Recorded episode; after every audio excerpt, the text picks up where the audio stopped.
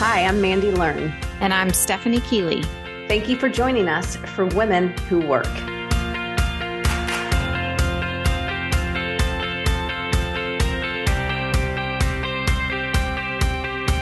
I've done a lot of work with understanding when I feel like I'm off and then understanding how I get back into alignment because a lot of times that the older I get, my values are what's guiding me, that impact. And if I don't feel that that's there, then that's when the, the true problem solving, if you will, begins because I need to understand what I need to do to get that back. If it was there before, then can I get it back? Welcome to the Women Who Work podcast, where we discuss the essentials for leading in your life and career. Because as women who work, we just can't separate the two. Thanks for being here with us. Whether you own your own business or making a big career move or climbing that corporate ladder, you've got a place in this conversation. In this episode, we're talking about career advancement, leveling up, and pivoting over. We've also got an interview with Carmen Moreno Rivera, President of Facilities Management Services. Let's dive in.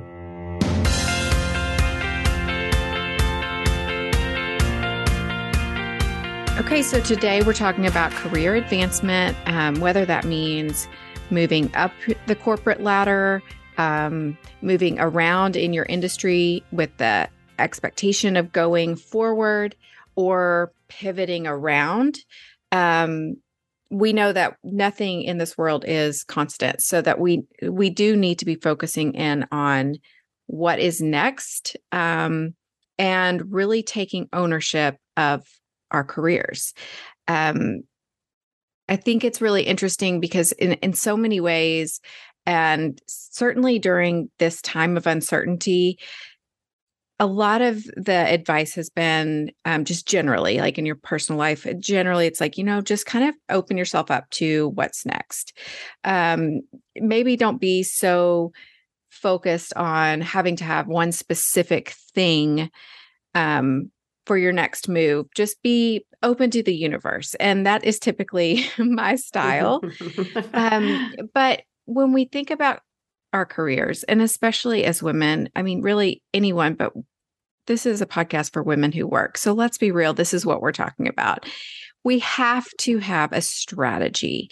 And now is the time to kind of get refocused on our career strategy. Um, and, and truly taking ownership of it like you would take ownership of anything else in your life.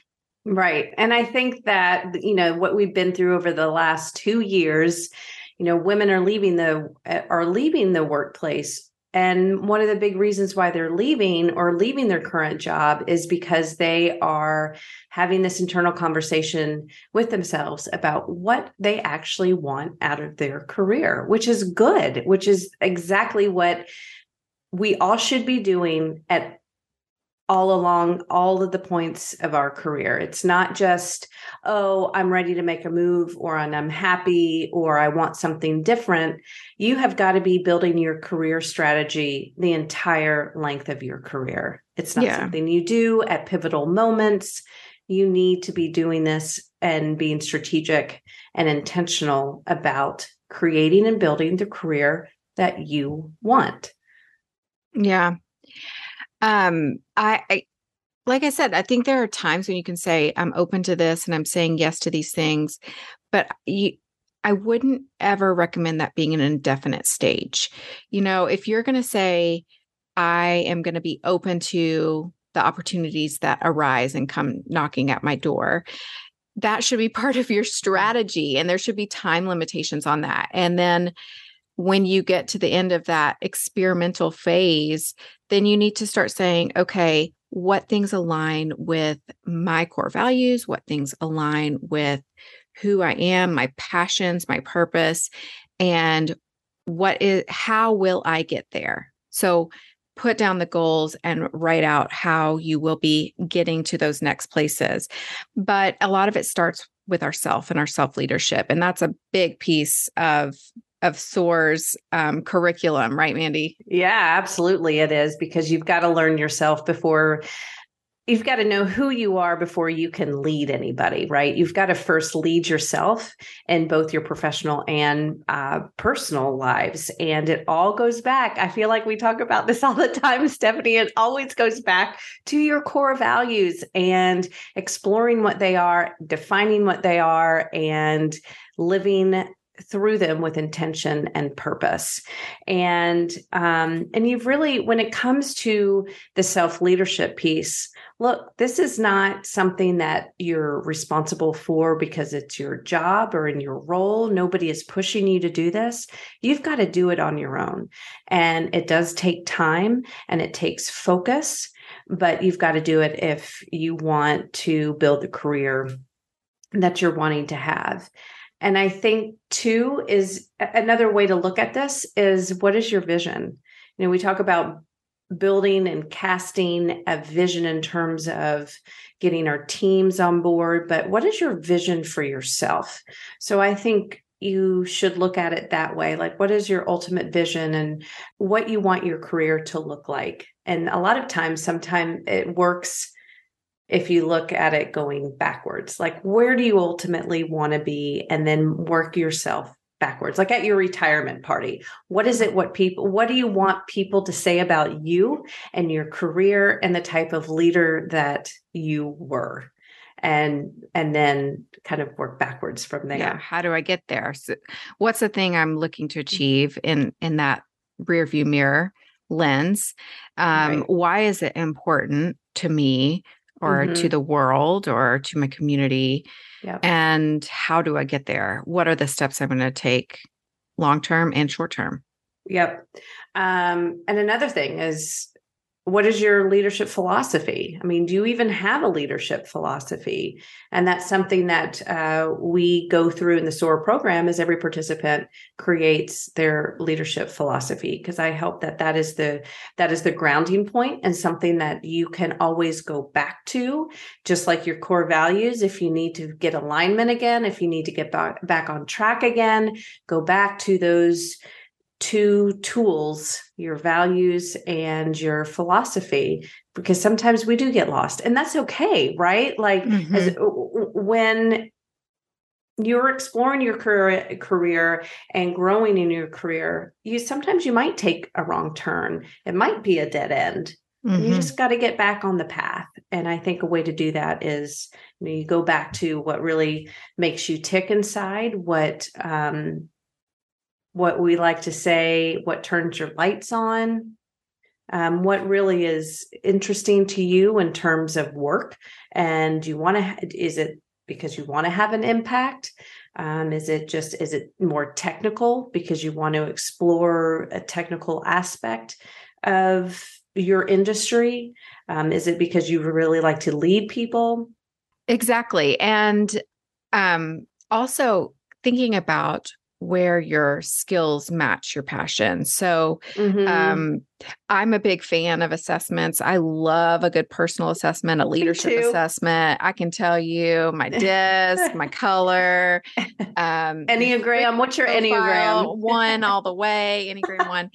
Um, so I, I like those kinds of assessments. And you know, certainly we could recommend some of our favorites, but the reality is there are a ton out there doing them helps you it reflects back like a mirror the things that you probably know about yourself as being your right. strengths but mm-hmm. just reminds you that hey these are your strengths these are the things you're really good at take hold of those strengths and match them up with with your passions and and all of that you know all of this that we've just described should somehow fit within that career strategy and that intentionality around the direction of your career. Like you said, your career may change. You may be revising that strategy every five years. Um, I know I certainly am revising I, my strategy today. Right. As but, you should, because yes. things change. Things yeah. change. Like don't, and also don't get stuck on one path or one avenue. You've got to be flexible. Yeah, you you do. But there's nothing wrong with having that strategy and putting that intentionality behind your career, just like you would a vacation, just like you mm-hmm. would your your family calendar for the year. Like be be intentional, think about it, put some work behind it. Um, because it is where we're spending most of our day and most of our brain power. Um, if you are working full time, even part time, where however you're working, you're putting so much of yourself into it, and it deserves to have that same ownership that you put into other things. For sure. Absolutely. Well, and I think as we're talking about this greater theme of self leadership and your and your career strategy especially when you are you are driving your career because you're very specific in what you want to accomplish the dirty a word comes up. Ambition. You, oh gosh why why? I, I i feel like women need to take that word over again yeah. and redefine it for ourselves because i mean i know the messaging i got around ambition growing up was so negative. And i hate Absolutely. that i hate that yeah there's definitely a connotation there to being ambitious um, to being an ambitious especially woman um, mm-hmm. But this reminds me of a great conversation I listened to and a book that I'm definitely putting on my bookshelf mm. um, with Shellye Archambeau. Um, she was a Silicon Valley CEO. Oh. And she is a Black woman who, at a very young age, said she wanted to be a CEO. She set a goal. She has always been an ambitious woman. And she wrote a book um, called unapologetically ambitious. Nice. Yes. And so eh, she described, she said, you know, it's ridiculous to to put a negative connotation on the word ambitious. Ambitious just means that there's something in the future you're aspiring to. Right. Something you want to create or achieve or impact and you're working to it with inti- with intention. There's nothing wrong with that. And why should we apologize mm. for being ambitious. We shouldn't. That's right. Nope. Nope. I, you know, I do have this is my theory on why ambitious, being ambitious and women are negatively linked is because honestly, if you are ambitious in your career and what you want to accomplish in your work and life, that takes personal you are control of yourself and i think a lot of people still are uncomfortable with women having their own personal power i do. I really yeah. think that people are still very uncomfortable with that that women yeah. can stand in their power and they're not quite ready for it. So what what do they do? They turn it into a negative and make us feel not worthy of that which yeah. quite honestly it seems is, archaic yeah it is it is archaic.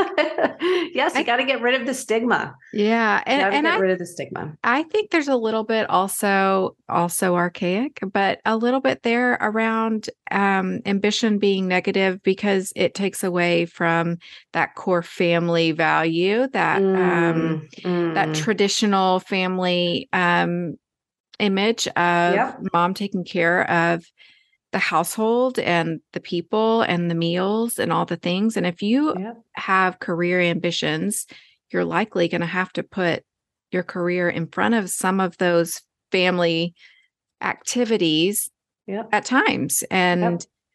I, I, do think there's a bit of a stigma around that. Um, well, look at even how the media portrays ambitious women. We see it all the time.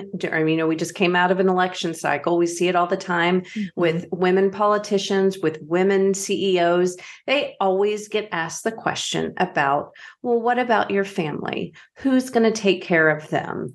Do you ever hear that same question being asked to men? No. No. Because it's just a given. It's a given that he is married and his wife takes care of all of that. Yeah and it's absurd that we're asking women that because mm-hmm. you know what? We're smart enough. We've gotten our ducks in a row. We've built our bench. That's right. We're at the point where we're running for a political office or right. are up to be ceo of an of a company then we have figured out how to manage our household as well. That's right. Better believe that's right. they are the ones figuring out how to manage that household because that's the reality of our modern day. I mean, right. and, and, guess what? You don't have to be um, a political star or a CEO to know that you have a bench behind you. We do that. Majority of women do that anyway. Yeah. So we're doing it. So anyway, I, I agree with you. I think um, being ambitious, go for it. Write mm. write down your goals. Set your set your sights um, for your for your work, and be ambitious. Own that. I, yep. I mean, so as we're as we are being ambitious and and setting our sights higher, um, you know, you might be looking to climb the corporate ladder, or you might be looking to um, go to the next level in your industry um, by switching companies or moving around, whatever that may be. But you certainly have to um, own that position and and own your credibility mm-hmm. for the work you can do and the value you bring. Yeah. Um, it is not easy to go out for promotions, to ask for the next level, but it is something that you should um, do with intention. Yeah. I feel like you're tiptoeing around the whole imposter syndrome here. Well, it's there. it is. It's there. Yeah. I mean, I think I, I would empower all of us to avoid it, but the reality is we're all going to feel it. Yep. Well, and especially too, if you are in the position where we'll hear in just a little bit uh, Carmen's interview, where where she has taken some really two big leaps across industries in her career. So she had to be very strategic in terms of how she did that. Um, and the transference of her skills. And you can't doubt yourself if you're doing that, right? Like you have to take a really hard look at what are the skills that you bring to the table that are outside your role. So I'm glad what you brought up um, the idea of transferring skills over from your traditional job, what you've been doing, to something totally new. And that is mm-hmm. something, as you mentioned, um, we'll hear a whole lot about in in the next section of this podcast with our discussion with Carmen. Um, but there is, you know, if you're not looking to go up, up, and up, in your um, company or in your specific area of um, your work, you might be saying, Hey, I need to look somewhere totally different. You know, I feel like a big, I feel like something's nudging me to look around and to make a shift. And we mm-hmm. talk about this, we use the language of pivoting. Mm-hmm. Um, and that can be part of your career strategy, you know, a big pivot. Um, and again, you should take ownership of what that looks like. And um, as you mentioned, look at your skills. How do you, mm-hmm. how can you transfer your skills? Um, how can you align your values and look to something completely new? Right. And I think that can seem daunting or overwhelming.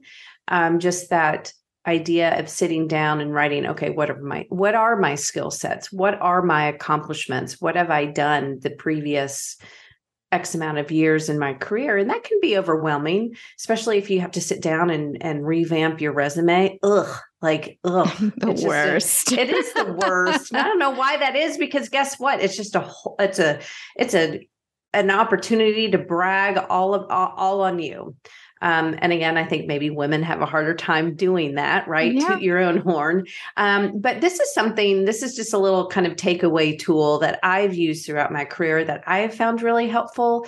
Um, so if it, when it is time to kind of make those bigger decisions where I have to be more strategic um, or revamp a, my, my uh, resume, I have a file that I keep uh, running that I write down all of my accomplishments as they happen. So, for example, if there's a big big project I worked on and I accomplished the goals or exceeded the metrics, I write that down, and I do that constantly.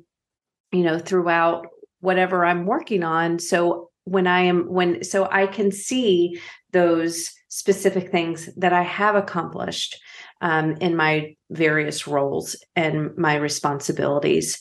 And as I'm doing that, that also gives me a sense of accomplishment and mm-hmm. a sense of confidence that, oh, I'm not faking this. I, I really did achieve this and look at all of the work that i the good work that i have done mm-hmm. so that's mm-hmm. something that's really have has served me very very well um, over the course of my career is just be again intentional. I feel like hashtag intention is right. theme um, but you have to be intentional in in in recording those as they happen. And they may be small or they may be big but um, it's just a tool again that i have found really helpful and useful in my career. I'll even have um, um, uh, a file in my inbox saved for any mm-hmm. accolades. If anybody has said, well done job well done or this was amazing this was awesome because then i that prompts me to go back and and review oh what was that that had an impact mm-hmm. on somebody well i like the tool of recording um big things as they come about because it's so much easier just to do a bullet point list in a note mm-hmm. section on your phone or on in a document on your desktop than it is to go into your resume every time and say, well, is this resume worthy? And how should I put this in here? You don't have to do that. But right. then when you do go to update your resume, you've got a quick reference point where you can pull that information out and you can start to see trends of right. here's my skill sets. These yes. are places where I add a lot of value and impact to the company. Um, mm-hmm. Um, so I really mm-hmm. like that tool. And going back to imposter syndrome, you mentioned having a folder in your inbox. And I've always had this as well, where people say, Great job on this, or I just wanted to say thank you. I put it in there. I love that you're putting it in there for the purpose of your resume, which is way more functional. Mine was more of like a pep talk. Yeah. So, you know, when you're needing that. to when you're needing to hear, hey, you yes. belong here, you're doing what you should be doing, don't give up. When you're needing that pep talk, go into your yeah. little folder pep talk folder exactly, i love that your folder of people saying wow great work and yeah. though we shouldn't have to have other people telling us sometimes that's what it takes for yeah. us to remember that um you're you're able to do the work you're doing and you're doing it very very well mm-hmm. um so um anyway i think that kind of wraps up because we're going to talk way more about pivoting um, with Carmen, I do want to mention two quotes with you right now because I know I've gone through a major pivot and we've talked about it here on this um, podcast. But one resource that has helped me in going doing the work of deciding like what's my big next step in my um, career path is um, it started as an article. It's called The Crossroads of Should and Must. And Ooh, it's by more. Yes, it's by Elle Luna. And she then took it into a book because it became this wildly successful and shared um, article. I believe it's on Medium, but internet don't quote me on that um just buy the book it's really it's worth it and it's pretty too but in this book there uh, there are two quotes i want to share with you right now um, and they're by other people. So, Mark Twain, the two most important days in your life are the day you were born and the day you find out why. Oh, I love that. I love that one too. And then the last one, because, you know, we're talking about owning your career path mm-hmm. um, and, and deciding that for yourself.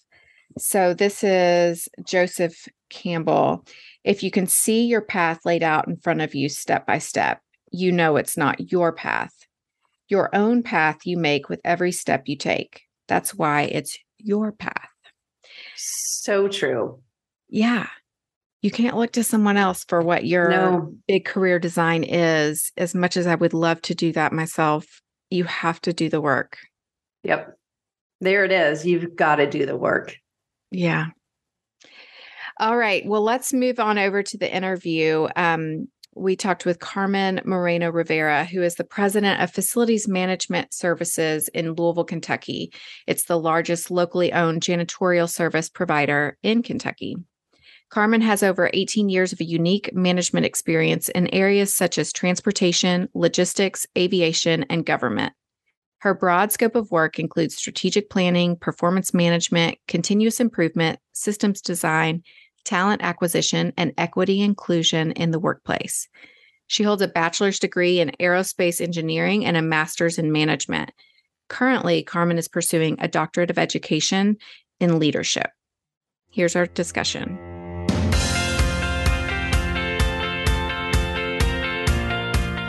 Welcome, Carmen, to the Women Who Work podcast. Thanks for having me. So, we're um, really excited about this conversation around career advancement and particularly looking at how we make pivots. I think that's so relevant right now um, with so many people in the workplace looking at what's next or maybe reevaluating. And, um, but pivoting can be challenging and it can be intimidating. And so, you, we know that you have a lot to offer around this topic. Yeah, I think I've I've made some pretty big pivots and, and jumps across industries. So hopefully I've got something that uh, that'll help somebody out. So let's talk about those. Um, what is your kind of career story? What are the major professional roles you've played? Okay. Uh, so right out of college, I started with UPS and that was UPS in Nashville, Tennessee. So it was on the small package side of the business. So if you think about the brown cars that deliver packages to your homes, that was the operation that I supported.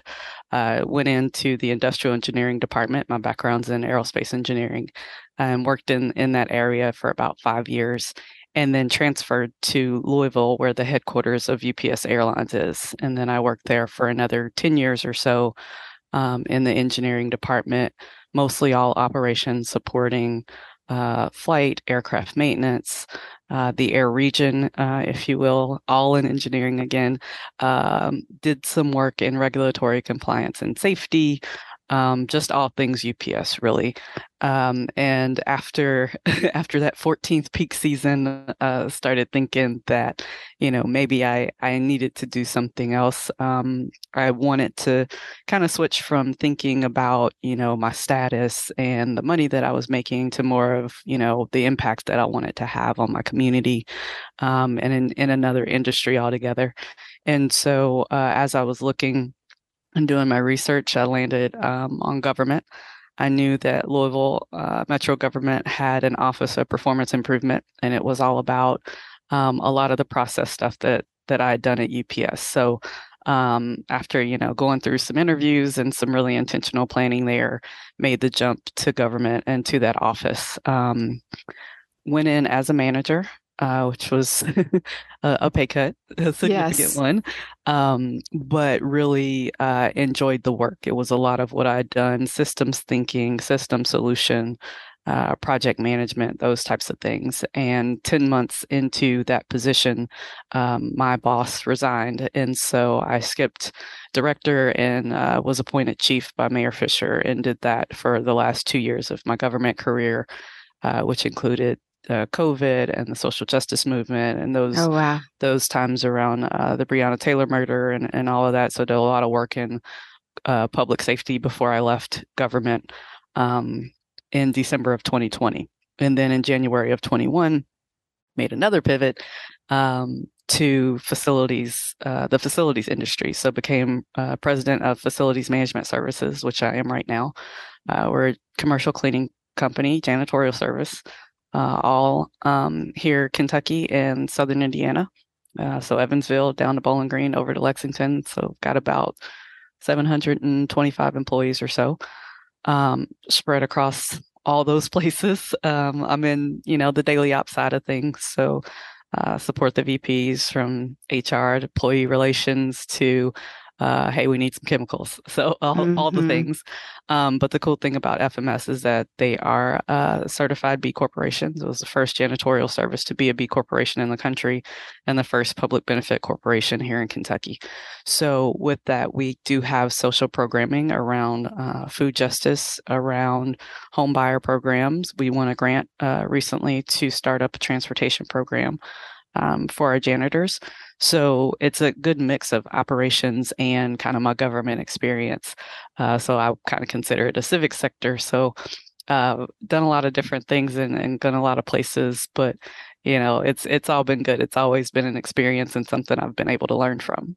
Yeah. You know, like jumping back, you you said your background's in aerospace engineering, and I always mm-hmm. think of um, college degrees, especially undergraduate, as opportunities to, to learn about thinking, to learn how to think. But there are some fields that are a bit more specialized, and it is more about um, that real topic. When mm-hmm. you were in um, that area, what did you envision that you would be doing with your degree in aerospace engineering? Yeah, so you know, I got into aerospace uh, or chose aerospace, if you will, when I was in high school. Um, got to um, fly a flight simulator actually at UPS in Louisville. I'm I'm from Radcliff, Kentucky, so um, went on a field trip and got to see a simulator and thought I want to build those, which and is so, so, cool. I mean, yeah, that's I've always been kind of a, a techie type person. Um, so that was super exciting. And then the more research I did I, and found out about aerospace as opposed to say electrical engineering uh, went that way because you know I was really fascinated by planes uh, mostly but as i got into the degree and you know the last uh, last few years last few classes are focused on the space portion. And so actually um, my group's senior project was you know published uh, as in a journal in an aviation journal around um, this is going to sound really nerdy but it was the thickness of the thermal heat shield on the outside of rocket ships. Well, um, sounds like something i want to read more on. So, um, so doing that research and and but it was very taxing. The degree was very very taxing the way it's set up um, you know, we had 30 hours of labs pretty much our, our last senior year. Um, and that kind of did me in. So, um, well, I wanted to take a break and, and I did ultimately by going to UPS, um, from aviation. I always thought that I would end up, um, not necessarily working on planes, but probably designing, um, but definitely, you know, even in my career at UPS, uh, working with the aircraft maintenance operation was my favorite by far. Yeah yeah. Because it really aligned with that passion there for for um airplanes and yeah. yeah. Yeah so and then you know even I, I you know we've all been in those situations where we we've been in a career progression with a company for many years and and you start to say okay i gotta i gotta make a pivot. I gotta i gotta make a change. Mm. and um so you know kind of that step then over to the government seems almost like well of course you know you were you were out there to do something totally different but i'm curious you know you you at that point had this opportunity to say how do i keep moving up this ladder for career advancement versus I need to move over and do something completely different. I need to pivot. Mm-hmm. So, how um, I guess, how did you navigate that step? And then coming out of doing that twice, really, how do you think we should uh, generally be navigating that step mm-hmm. of, de- of de- determining between the two options? Right. So I think, you know, one one thing with UPS is they do a really, really awesome job of promoting from within, right? So I was there 14 years, 15 years, and had 12 different jobs throughout the entire company um, on all different levels. I definitely um, was blessed to have the visibility within the company that I needed to make the decision about whether or not I was going to stay um, or or ultimately leave the company like I did. So I think you know, I, I, call it kind of your personal disruptor of understanding, you know, when it's time to go. And I think throughout those 14 years, I did have a few times where I was like, this is it, I'm out. Um, but this last time felt different, right? Like, yeah. I, I think once I recognized that this one felt different, um, then I just got really intentional about making a plan to leave. Um, one thing about being there for so long, you know, you've got the perks and the bonuses, and you you know you're you're used to financially used to to things uh, being a certain way, and so a lot of the planning that I did was more on the tactical side of things, and understanding could I take a pay cut. Um, you know, was I even going to stay in Louisville at the time? Could I move and take another job? Um, and then when you talk about impact, what does that really mean, right? I looked at education um, for a little while, and then once I shared with my friends, I was thinking about teaching middle school. They they discouraged me from doing that because they all know me, and that probably wouldn't have worked.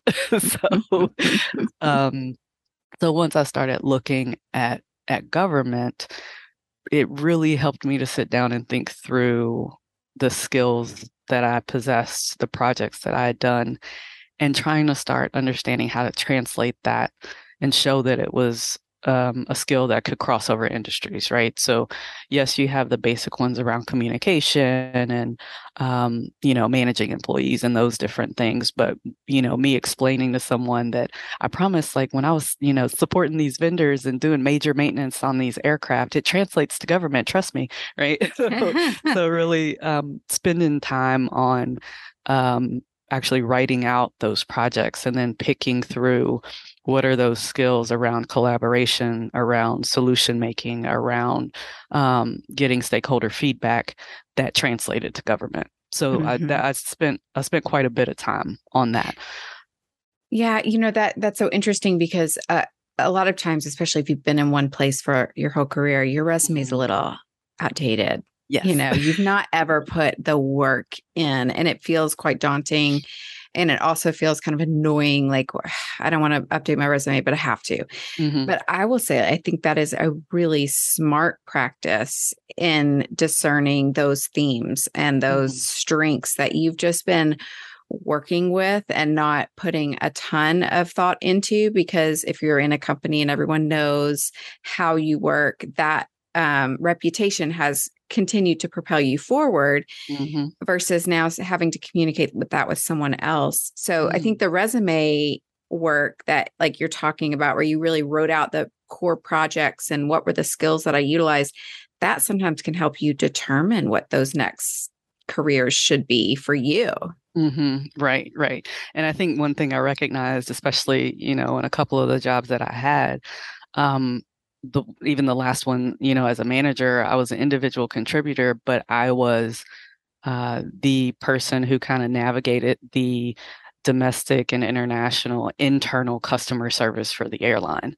And so understanding that idea of stakeholder management, of um, understanding the requirements in different situations or being able to um, have solutions be flexible and adaptable to local things right? So you know the solution that works in louisville may not work in hong kong and i'm going to tell you it didn't.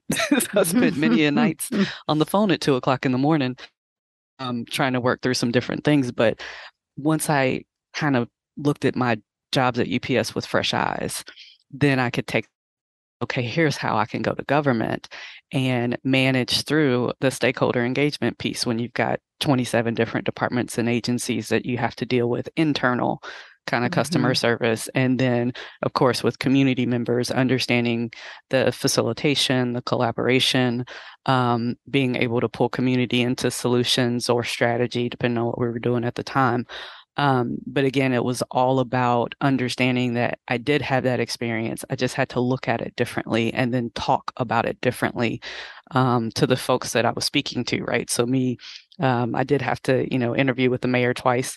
Um, but understanding, like, okay, when I'm talking about X and giving an example, here are the common themes that he's really looking for based on you know the research i'd done around what that department had done with the city or or what his expectations were. So i did that and then you know did the same exact thing when when i interviewed with facilities management. And then that way of course coming from um, the equivalent of c-suite level with the government coming from chief and then going into a president's role being able to translate well, here's how, you know, I'm going to manage through the day-to-day day-to-day operations of janitorial service versus managing through, you know, day-to-day at, at government, but still on the same level. You're still managing budgets, you're still managing people. um, those types of things. So definitely getting really, really good at telling the same story different ways, which is kind of my catchphrase for my employees. um, but doing being able to do that for myself in my experience, I think has really opened up a lot of doors for me. Yeah, it, it's it's harder to do for yourself and your own mm-hmm. experiences, um, but once you get that skill down, like you said, it can really can open doors. So you have um, in this process, and you've hinted at it throughout this discussion. Um, but you have two clear questions that you think we should ask ourselves when we're considering a career move. Mm-hmm. What are those questions? One for me, as I said when I left UPS, was really, really tactical. Those tactical decisions. One is, am I just mad? or does this make sense for me? Um, that's kind of the overall theme. But the the tactical decisions are really around, just like I said before, is this a financial move? Can I do it if I am asked to take uh, a lesser salary? What does this do to my retirement path? Um, what types of skills do I want to make sure that I carry over to my next job? Those types of that type of tactical thinking, rather, um, to be able to kind of chart out that pathway to make that pivot. Uh, the other one that that I considered when I left government and when I was thinking of leaving government was really more around legacy.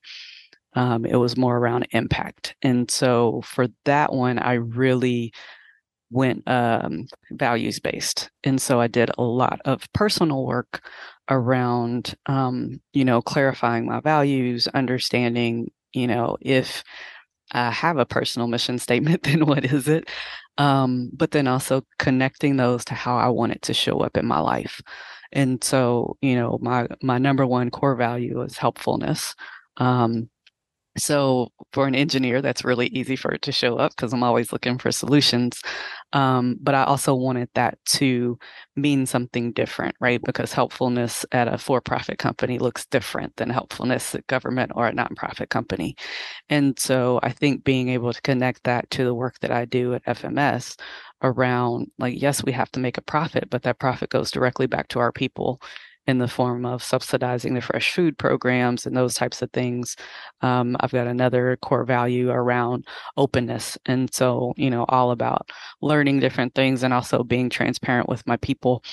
Um, you know, another one's around creativity and and definitely uh, when I got the job, they wanted me to come in and be creative and and put fresh eyes on this company that needed different systems and processes. So um, being able to make sure that those value values show up in my day-to-day job was really important this time and then like i said the impact piece of you know janitorial service being a social um, B corporation with a social mission and that we follow that social mission and we operationalize it with our people.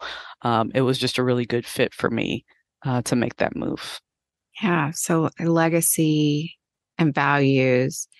And then the other side of the coin, which is equally as important, is that tactical can I make this work? What do I need from the job? Right. because it is a job, it is still work. Um, yeah, I think that's really useful because it's easy to get hung up on one or the other. And it's important to remember they're both there. Mm-hmm. Um, yeah, kind of yeah. check yourself. Yeah. And I think too, it's important to go back to that, right? So mm-hmm. uh, I do a lot of, you know, kind of pulse check on mm-hmm. myself, you know, mm-hmm. right? Making sure that um, those things are there. I'm, I, I've done a lot of work with, you know, my own self awareness and and those types of things, and understanding when I feel like I'm off, if my balance is off, if something isn't showing up the way I need it to, and then understanding how I get back into alignment. Um, because a lot of times that you know the, the, older i get my values are what's guiding me. That impact you know the, the mm-hmm. chase for that impact is what's guiding me. And if i don't feel that that's there then that's when the the true um, problem solving if you will begins because i need to understand what i need to do to get that back. If it was there yeah. before then can i get it back? Yeah. Yeah so along the path of um, you know taking on new roles and moving from company to company, even moving up in in a company, um, networking is a really important piece of that. And I know you believe in strategic networking and that mm-hmm. per- and personal branding, but you know, st- strategic networking. So eh, if you could tell us what that is, what is it, mm-hmm. and how should we utilize it? Mm-hmm.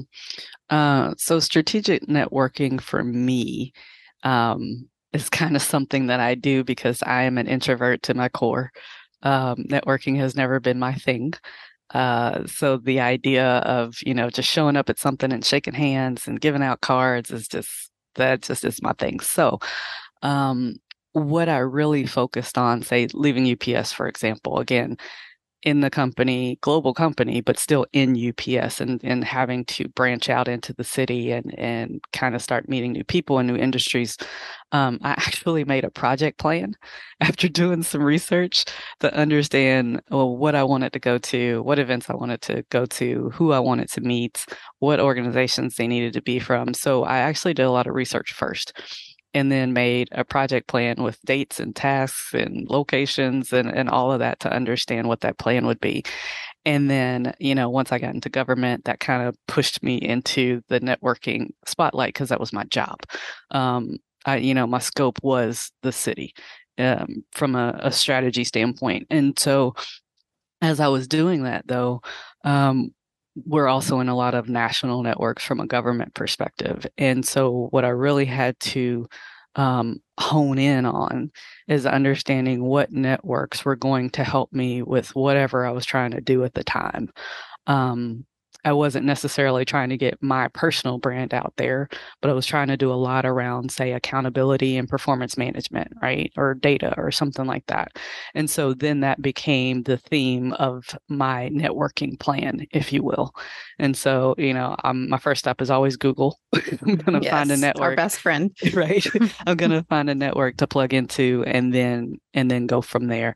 So, um, because I am so intentional about it, I do that so that I don't wear myself out. Um, right. So that I don't expend all that energy, you know, in this women's group or this data group or this over here and this over here, and then not feel like um, it was beneficial either in that I just felt good meeting new people or it helped me draft a solution that I was looking for, or I was able to connect um, other folks together for a solution, right? So mm-hmm. um, for me, that's the strategic piece is um, you know not necessarily out there it's it's fun for me to make new friends and new contacts yeah. and all that because i do that too um, but i'm always thinking of you know, kind of the progress piece of it. And if I'm working on a project, how do I progress that project? You know, the if it's the transportation program we're starting at FMS, you know, how do I go out here as I'm making this connection and say, hey, there's a, prog- a program I need to tell you about that I think you can help us with, right? Yeah. Um, so that's that's what I mean by strategic networking. Networking, and then also understanding from a personal standpoint.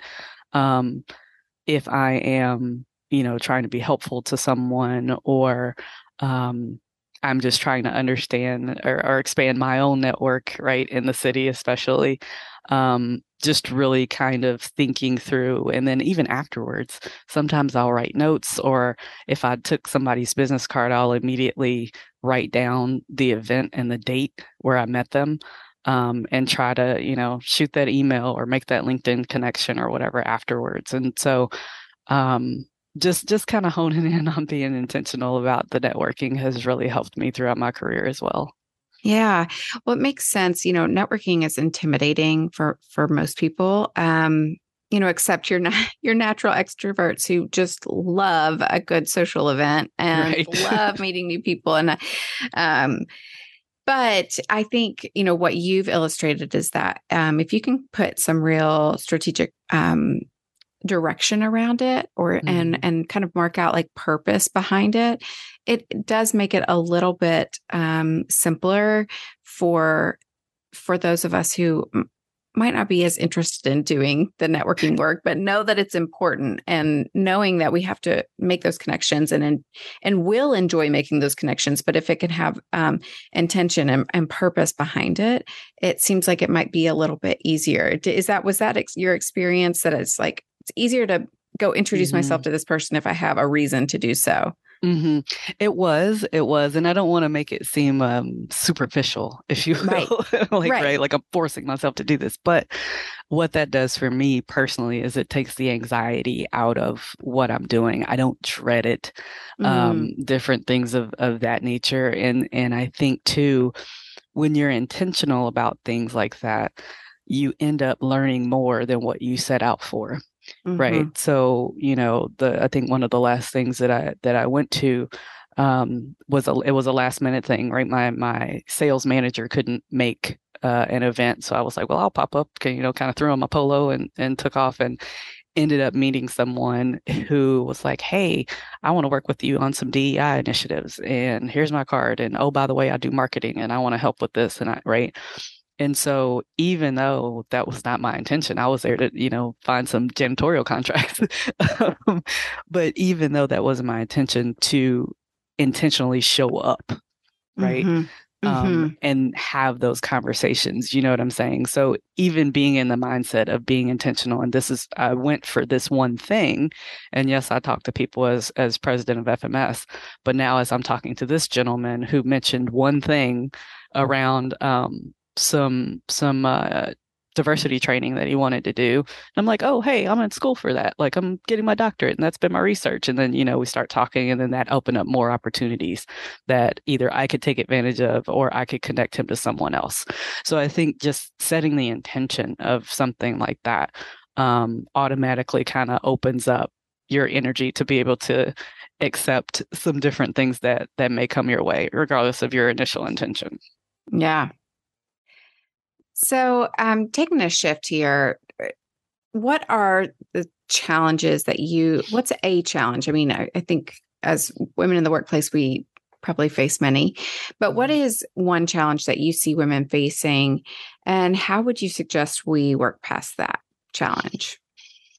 Um, I think kind of a theme throughout my career um, has one been, you know, every, every place I'm at is male dominated, right? Um, mm-hmm. And in my case, white male dominated, especially when you talk about aviation and um, some different spaces like that. But so, so I think the the frustration around like the fact that the glass ceiling is still there, mm. um, and the frustration around, you know, not having those male leaders step up enough to help you break it.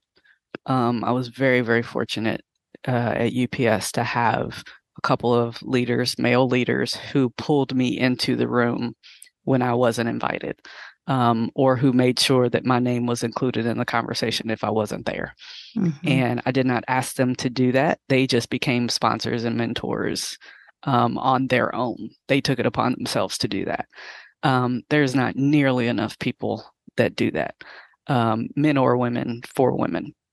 And so I think it, there's there's kind of two sides to that. One, it's like you get frustrated because you can't, you know, find someone or or something like that. But then two, um, being able to step out there and ask. I think the first time I asked somebody to mentor me, I it was a, a woman uh, at UPS, and I asked her to mentor me, and she just kind of looked at me like, oh i think you're doing fine right?